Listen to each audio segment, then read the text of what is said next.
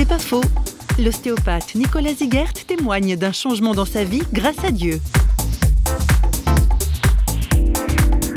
Il y a eu un temps où c'était pas facile, où j'étais plutôt, euh, je dirais, dépressif. Bon, je pense que c'est assez connu. Hein. On n'a plus rien envie de faire, euh, une fatigabilité intense. Lever le bras paraît un, effort hein, intense. Et puis, euh, j'avais tendance à être quelqu'un qui mangeait.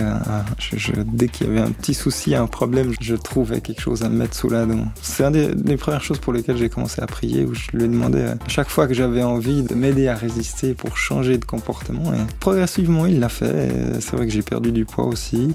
C'est vrai que moi je vois que c'est ça qui fait. Il nous rencontre et puis il vient rencontrer ces, manques qu'on a et il nous aide quoi, à sortir de, de nos luttes intérieures. C'est pas faux, vous a été proposé par Parole.fm.